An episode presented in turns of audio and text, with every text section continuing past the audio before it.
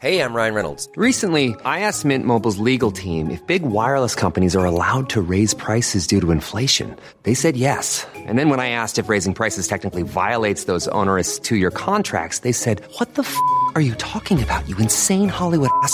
So to recap, we're cutting the price of Mint Unlimited from $30 a month to just $15 a month. Give it a try at mintmobile.com slash switch. $45 upfront for three months plus taxes and fees. Promo rate for new customers for limited time. Unlimited more than 40 gigabytes per month. Slows. Full terms at mintmobile.com.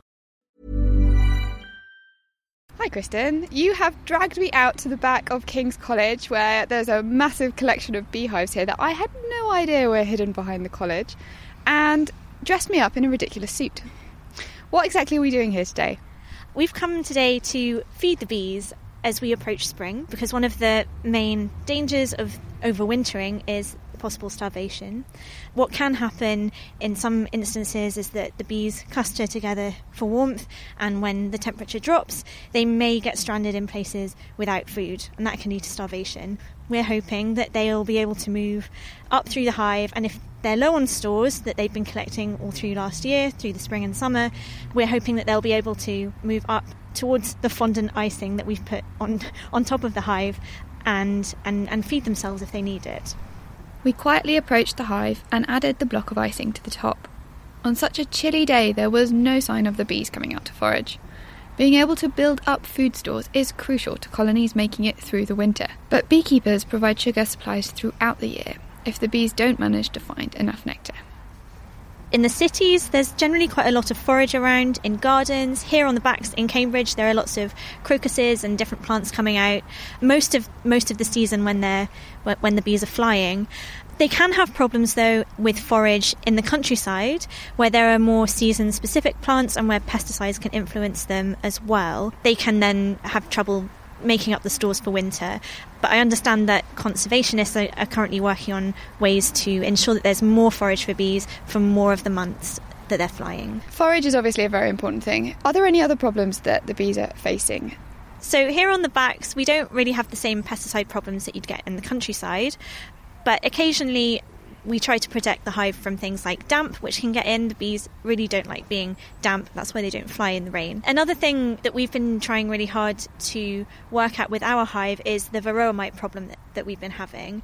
And varroa mites are a parasite that can affect the bees at a kind of larvae level and affect their growth. We had someone come and visit the hive and do a series of experiments uh, with what he called a bee gym, which was intended to help the bees clean the varroa off of themselves. Obviously, this would be preferable to having to use things like chemicals and pesticides on the bees because it can affect their honey and it can also sometimes affect the growth of brood. Naturally, varroa mites parasitise Asian honeybee species. I spoke to Lena Wilfert, who explained why European honeybees are struggling to cope. Asian honeybees are very good at detecting the ectoparasites, so if they find them, they'll throw infected bee larvae out of their hives. That's their way of getting rid of, of uh, problems like that. Our European honeybees haven't worked out that trick yet. Now, they've all, the European honeybees only have the varroa mites because they were moved for pollination purposes to Southeast Asia, where they picked up the mite, and then those infected colonies were moved around again and again and again, so that that's led to a global spread of the ectoparasite. One of the reasons that varroa mites are having such a large impact is that they also carry a disease called deformed wing virus. The spread of deformed wing virus and varroa mites has been driven by humans moving bee colonies around the world, including to remote places like Hawaii and New Zealand, which bees would not normally be able to reach by themselves. At an international level, we really, really, really do have to stick to the regulations. There are increasingly good regulations in place, but they do get flaunted sometimes, and that just mustn't happen. So, for example, the introduction to New Zealand really is a case in point where there was good regulation in place, it just wasn't adhered to.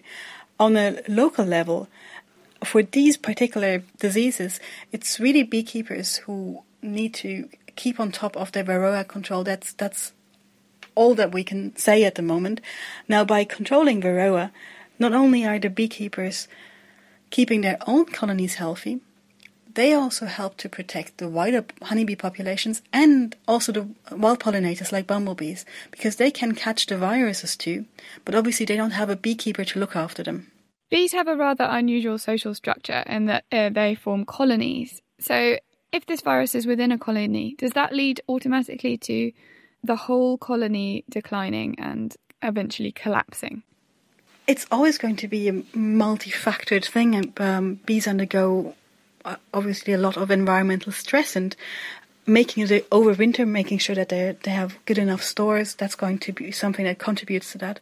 But there are long-time studies, both in in Europe, in Israel, in the United States, that have attributed much of the overwinter mortality the, to this combination of Varroa and deformed wing virus. What can be done to help bees combat this across the board, not just in terms of regulation, but also in terms of perhaps some of the other factors that are interacting with disease. So, if you think of honeybees but also of wild pollinators, then clearly disease do matter, particularly for honeybees. But for the wild pollinators, we have to think about habitat loss and environmental stress, such as pollutants, such as potentially pesticides.